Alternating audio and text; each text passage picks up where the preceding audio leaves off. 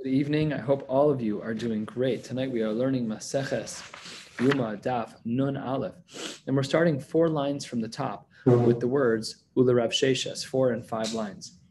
Um, on the previous blot, we learned a brisa where we compared the status of uh, Tamura to the world of Korbanos. And we isolated the fact that the Korbanos was dealing with a specific Korban. And one of the possibilities of that specific Korban that we saw in the name of Rav Sheshes was that that animal was the Ayal Shel Aaron and not the Par. so says the Gemara, piggybacking on that, starting right from there. Well, the Rav Sheshes, according to Rav Sheshes, Adamokim Labe'elo Shel Aaron, who in that brisa that I just mentioned, established that the Zevach was speaking about the Ayal Shal Aaron. If that's to be the case, why wouldn't he have used another option that checked off all the boxes? Lukma Pesach, it should have been a reference to the Korban Pesach.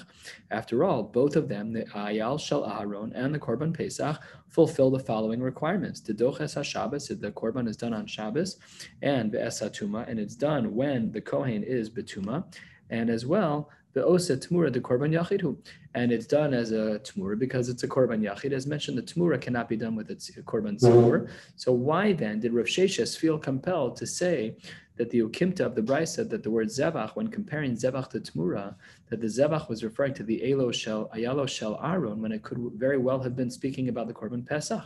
So to this, the Gemara answers korb uh, kasavar, six seven lines down. Nun Aleph Amud Aleph Kasavar in Shochten Esa Pesach The Korban Pesach that's brought is always done bechabura, and uh, the way that we basically describe this is that it's effectively b'shutfis. It's basically done in partnership, and therefore it's not considered to be a Korban Yachid, and therefore this uh, brisa, which is speaking about a korban yachid, can't be the korban pesach. Asks the Gemara a brilliant question. If that's true, then v'nukma pesach sheni. We learned in Maseches Psachim that there's a korban called a pesach sheni, and the pesach sheni is given in a number of circumstances. The primary one is that when a person who on Pesach Rishon on Yodal Nisan is betuma, when uh, when if I if I were to have uh, been in, Betuma on Yud Daled Nisan, I would not be allowed to bring the korban Pesach, and therefore I'd only be allowed to bring that korban on Pesach Sheni a month later. Now, when the korban Pesach is brought on time, it's brought bechabura b'shutvis, it's brought in a group. However, when it's brought on Pesach Sheni, it is brought as a Yachid. And then the Korban Pesach on Pesach Sheni checks off all the boxes. And now our question against Rav Sheshes is still stronger. Rav Sheshes wanted to say that the Zevach, the Korban we were speaking about in the Bryce we learned yesterday, was talking about the Ayalo Shel Aaron. But there's another Korban, the Pesach Sheni, which checks off the same exact boxes. So why then did Rav Sheshes not want to pick the Pesach Sheni Korban? And there the Gemara answers, Midachi Tuma the korban, the Pesach Sheni, is, is it going to be Docha Tuma? We'll learn about this a little bit more. But the short version of this question, which seems rhetorical at the moment, is that if the whole reason why the person couldn't bring the korban Pesach and Pesach Rishon, if the whole reason why he couldn't join, give the korban, is because he was Tameh, so then by Pesach Sheni, we're going to bring it betuma, that's a contradiction in terms, of course not. And therefore, uh, Rav Sheshes only was willing to entertain the option of the Zevach and the Brisa we learned yesterday to mean Ayalo Shal Aaron, and not what the Gemara is now suggesting as Pesach Sheni, even though in general it checks off most of the boxes, but it doesn't check off the box of the korban being brought bituma. That would not be allowed. Now the Gemara is going to give a sophisticated approach to uh, rejecting this. Here, here we go. We're about a little bit more than a third of the way down. Amar Rav Huna Bered Rav Yeshua Rava. Rav Huna Bered Rav Yeshua says to Rava, Vitana, when we learned the brisa yesterday, a different brisa, all these brises are going to weave together slowly but surely, because yesterday was a, a, significantly difficult Gemara with a lot of different pieces. So here the Gemara says, Vitana, Maishna Pesach, the Karla Korban Yachid. Why is it that by the Korban Pesach, he referred to the Korban Pesach as a Korban Yachid, the Korban of an individual? Umaishna Chagiga, the Karla Korban Tzibur. I mean, at the end of the day, every Jew has an obligation to bring a Korban Pesach, and every Jew has an obligation to bring a Korban Chagiga. So why was one of them referred to as a Korban Yachid, the Korban Pesach, and why was the, uh, one of them referred to as a Korban Sibor, namely the Chagiga? If you want to say it's because, well, you know, the reason why we referred to it as a, as a public Korban, the Chagiga as a public Korban, is because it's broad with throngs of people around, and it's okay really technically it is a korban yachid, but we call it a korban tzibur because there's so many people around. Well, if that's true, but Pesach nami asi biknufia, then Pesach, which in the Brisa was identified as a korban yachid, that should that's also brought biknufia. It's brought bechabura. There's thousands of people. We had isruchag to make sure people had time to get in the korban. So they, they should you shouldn't have differentiated based on that. So says the Gemara. After all, we could make a distinction in this Mishnah, this brisa, which indicates that Pesach is brought by Yachid. Maybe it's not talking about regular Pesach. Says the Gemara, Ika Pesach Sheni de lo hasi. Maybe when this brisa said that the Korban Yachid, that the Korban Pesach was a Korban Yachid, and the Chagiga was a Tzibur, and the way we would understand it is that as follows. When that brisa references Pesach, it's referencing Pesach Sheni, which Taka is a Korban Yachid. It's not brought by Knufia, it's not brought by Shutfus, it's brought by one person who, due to the fact that he was Tame on Yodalad Nisan, is now bringing it on Yodalad Iyar. Fine, that makes perfect sense. And the Korban Chagiga is by then everything is Kaftor Beferach. Maybe that brisa was really talking about Pesach Sheni. Omar Le Rava says back to Rav Huna Breder Rav Yoshua. He says, Im If that's true, then we should have a scenario whereby it's doches Shabbos vesatuma, namely that the Pesach Sheni should be doches Shabbos, which it's not, and it should be doches Tuma, which it's not. Or is it? Says the Gemara that Omar Le Rav Huna Breder Rav Yoshua pushes back against Rava and says, in it actually is the case. What does it mean it is the case? Take a look at this. Command Kamanda Omar Dachi. You're right. Our Mishnah, which references Pesach as a Korban Yachid, is referencing Pesach Sheni. And yes, that Korban Pesach is Dachi Tuma. Where do we see this Shita, which is a very unique Shita? says the Gemara, six lines from the bottom of Nun Aleph Amid Aleph, says the Gemara as follows. The Tanya, the Brisa writes, Pesach Sheni Doches Hashabbos Veno Doches Atuma. This is not the shita we need. This is the shita of the Tanakama and the Brisa. And here the Brisa writes that Pesach Sheni is done even on Shabbos. If Yud Daled Er falls out on Shabbos, so be it. The korban will be brought on that day, the Pesach Sheni korban. This Tanakama is of the opinion that but Ve'eno Doches Atuma, that if the if it cannot be brought when a person is betuma. However, and this is the shita that's going to be the clincher for our understanding of this brisa, Rabbi Yehuda Omer, af doches atuma, very mechudash. Rabbi Yehuda is of the opinion that the korban Pesach Sheni is not, excuse me, is not only brought on Shabbos, but it's also brought betuma. My time of the Tanakama. What's the reason why the Tanakama by Pesach Sheni writes that it's Docha Shabbos, but it's not Docha Tuma? So says the Gemara, a svara, a beautiful, simple svara. Amar Lach, the Tanakama would argue, Mipne Tuma Dachisu. The whole reason why we pushed off from the first time is because he was tummy. The tuma dachisu, he was pushed off from the first korban pesach because of tuma. The yase betuma. And now on Pesach Sheni, when you have the opportunity to bring it, we're going to bring it betuma. The whole reason why we didn't bring it in the first place was because you were tummy. Now it's Pesach Sheni, he's tummy, we'll let it go. No, it doesn't make any sense. Otherwise, you could have brought it on Pesach Rishon. So the Tanakama has a svara issue by, with uh, saying that this korban could be brought betuma. He says it doesn't make any sense. If the whole reason why you pushed off from Pesach Rishon is because you're tame, now that you're tame by Pesach Sheni, of course you should not bring it. However, Rabbi Yehuda, two lines from the bottom, what would Rabbi Yehuda say? Rabbi Yehuda would say, Amar lach, Amar kra, pesach ya'asu. So that's what the pasuk says that by Pesach Sheni, all of the rules of Pesach apply to it. Ah, says the Gemara of Afilu Betuma, that it could even be brought Betuma. What does this mean? The Torah does require, ideally, that when he brings the Pesach Sheni, that it's done betara, lo zacha. What if he didn't merit to being a tahor at that time? Halacha is Ya'asenu betuma, a huge kula of Rabbi Yehuda, that we would allow the Pesach Sheni to be brought betuma. And what the Gemara does here is it accepts another possibility for what the Zebach was talking about. Let's summarize what we've learned so far. Four to five lines down, we learned the Shita. We learned again the Shita of Rav Sheshes, that when the Brisa refers to a Zebach, it's referring to uh, the Ayalo Shal Aaron. The Gemara says, why not Pesach Sheni? And the Gemara concludes that actually Taka could be Pesach Sheni, according to Rabbi Huda, because we need to check off the following boxes in the Brisa. We need it to be something that is Docha Shabbos. We need it to be something that is uh, done Bituma. And we need it to be something where the mechanics of Tumura actually work. And that only applies in the case of Ayalo Shal Aaron, that's Taka true, but it even applies in the case of Pesach Sheni, not within the Shita of the Tanakama, who doesn't allow that korban to be brought Bituma, but within the Shita of uh, Rabbi Huda, who says on the very last four words, "Lo zacha." If you don't end up being tahor, then still, if you're tummy, it doesn't make a difference. Yasenu betuma, and that answers that part of the Gemara. Turning to the top of Nun Aleph Amud Beis, we're going to head to the top of Nun Beis Amud Aleph. I think, yeah, we're going to head to the top of Nun Beis Amud Aleph, four lines down, three lines down. Let's continue. Says the Gemara, seemingly out of the blue. Uh, that's why we have Rashi, the Tepu clay. Maybe we could learn out from somewhere else. What are we talking about, Bichlal? Take a look at Rashi. So Rashi's highlighting something that we learned last night. What does Rashi say? Dibur Hamaskal the Tepu kli. He says, Boya de Rebbe Lazar de the Par Yom Kippurim da Kohanim Bekufi Hu de Miskaprebe. Yesterday, we learned within the Shita of Rebbe Lazar that uh, we asked in regards to the power of the Kohen Gadol, can it be, can, does Tmura affect it? Which is in effect asking the question of whether or not this Korban is a Korban Tzibur or a Korban Yachid. And the Gemara explained that really the other Kohanim are a part of this Korban Bekufia. What does it mean, Bekufia? So we highlighted yesterday in Rashi that yes, they get some type of kapara, but they're not one eh, one and the same with the Kohen Gadol.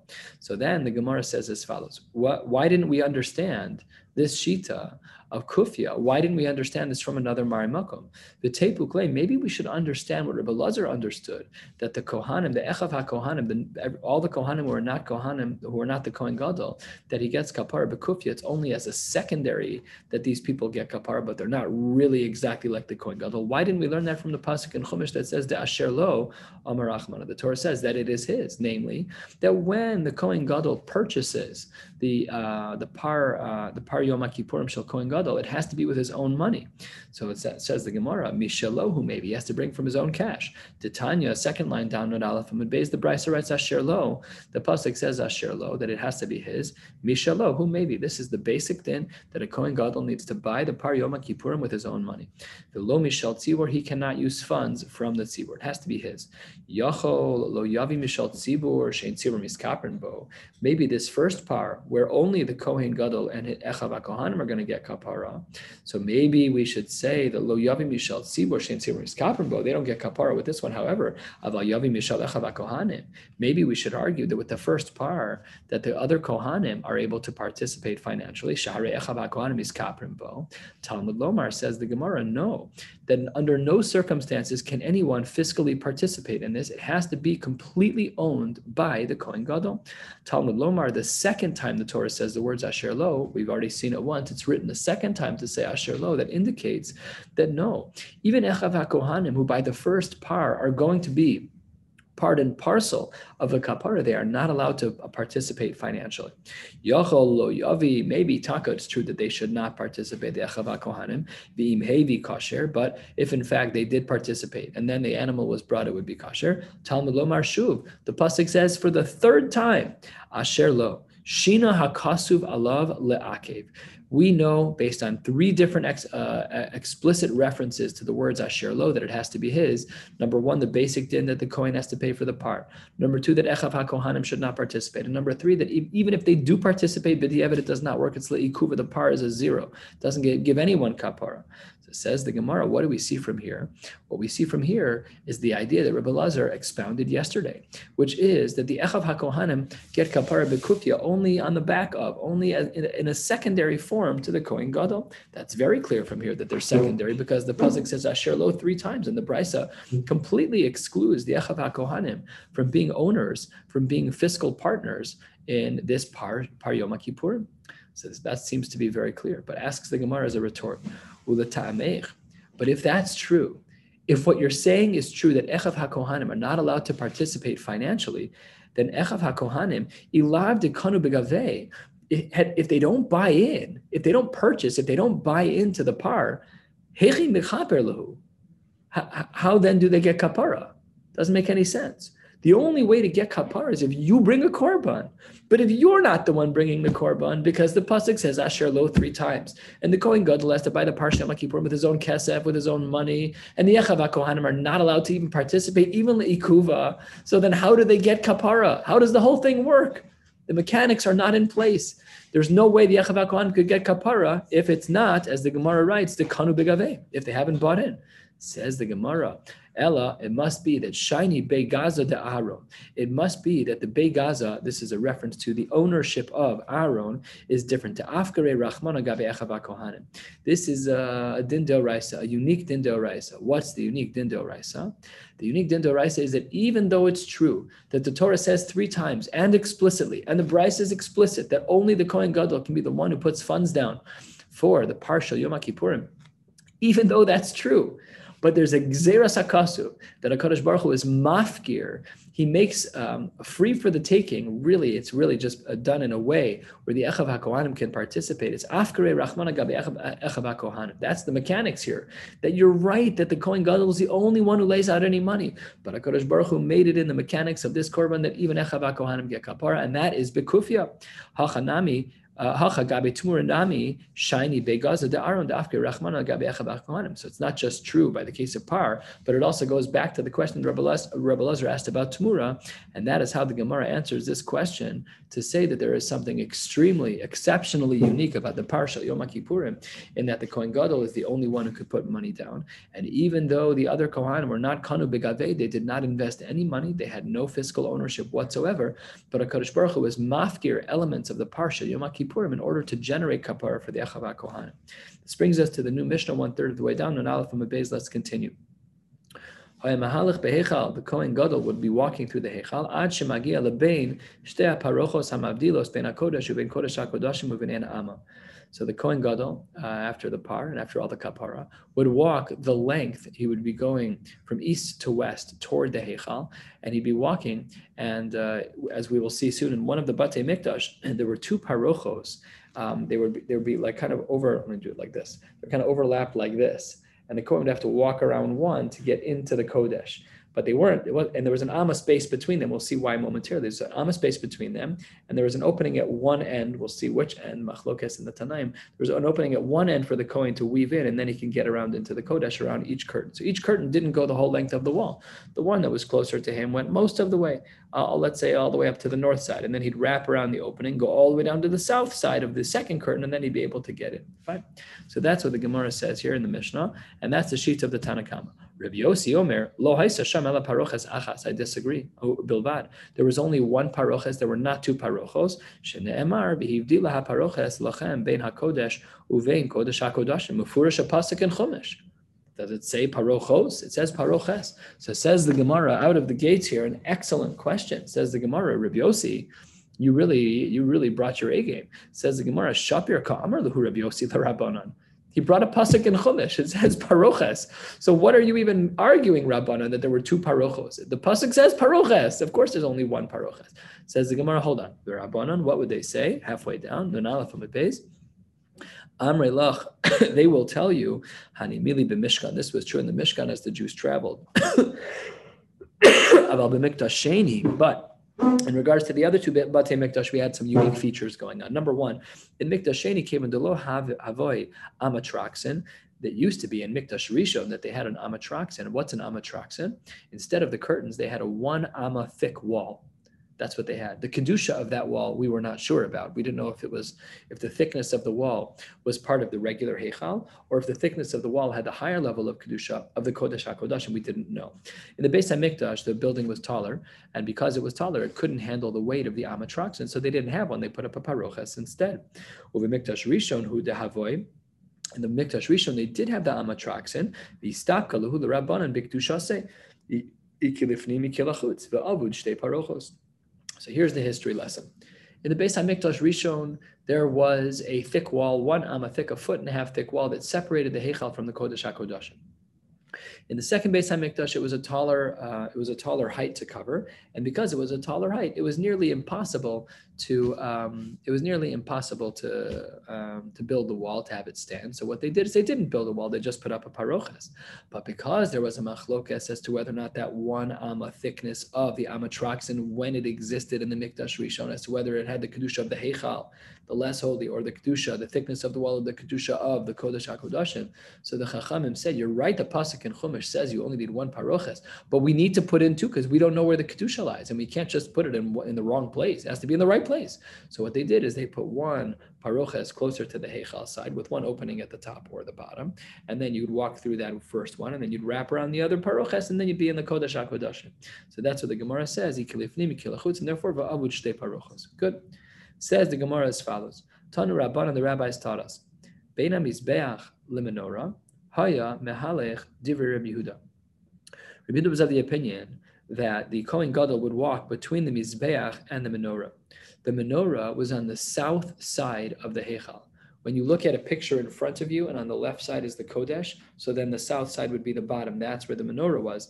And the Gemara says that he'd walk between the Mizbeach and the uh, and the menorah. So that means the mizbeach is in the middle of the room, and he'd walk. If this were the mizbech and this were the menorah, the kohen gadol would walk on the lower half, on the east, on the southern half, in between the menorah and the mizbech. That's how he would walk. That's the shita of Rabbi Huda.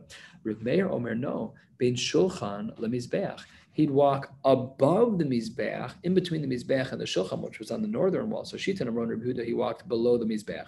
Shita number two, he walked across the Heichal above the Mizbeach.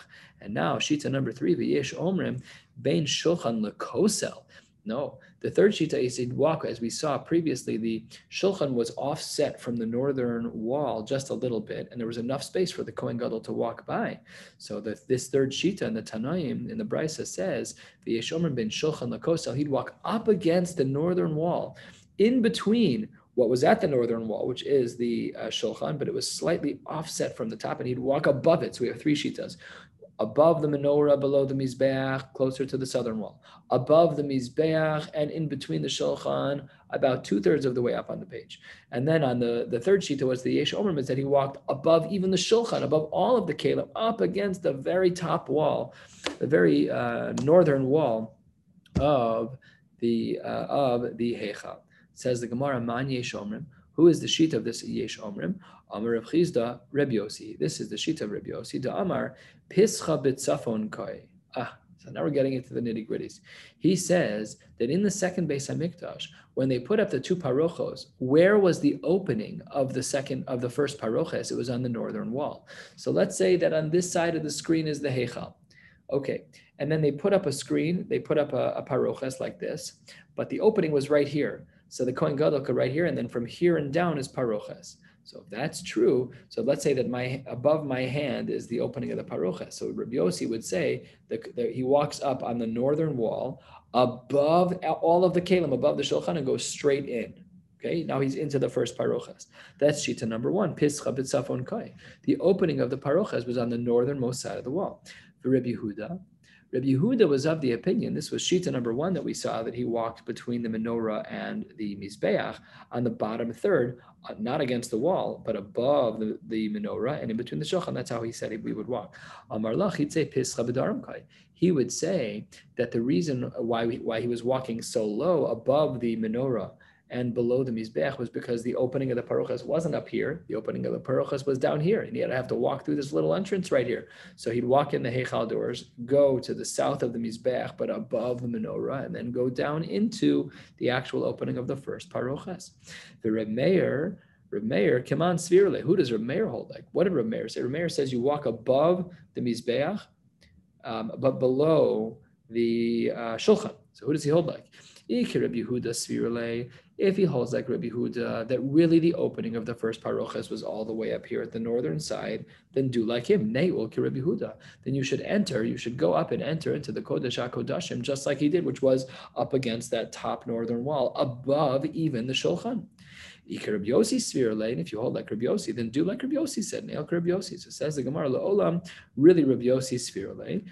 Amar Lach, Shulchanis Tzafon Vidarum Munachim. This is something that we learned about many blot ago. That there wasn't just one shulchan; there was a whole host of shulchanos in the uh, in the mikdash built by David uh, or Shlomo. I can't remember which one. Um, I think they were built like built by Shlomo, pretty sure. Anyways, he couldn't walk all the way against that northern wall. Why? Because there was a table there. Just logistics. It just didn't work. Well, misafkale umefaska, excuse me, umefaska le shulchan v'lo misayale. There, he couldn't walk up against that wall because there was a table there. Because there was a table there, he just couldn't walk. So he walked below the shulchan, but above the mizbeach, and then he would go up into that northern entrance of that first uh, of that first paroches.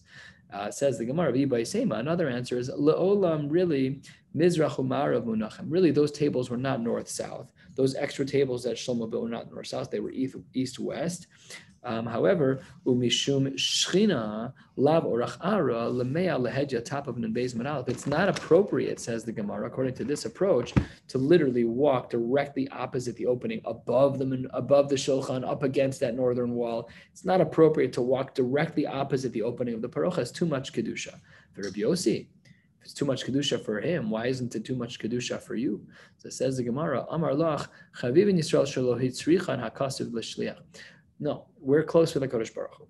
We don't need to do that. And the Kohen Gadol is allowed, it's not considered a chutzpah. He's close to a Kodesh Baruch Hu, and he's allowed to walk straight into the opening at the northern side. And therefore, um, he is absolutely allowed to do that. And that's why Rabbi Yossi allows it. Rabbi Huda Nami, Ne'ul Bein Menorah Lakosel. Rabbi Huda, if you Rabbi Huda hold that the opening of the first paroches is on the south side down here, so why did you walk above the menorah? You should walk below the menorah, walk south of the menorah, in between the wall of the menorah, the wall and the menorah, very, very close to the southern bottom, uh, the southern uh, part of the Heichal.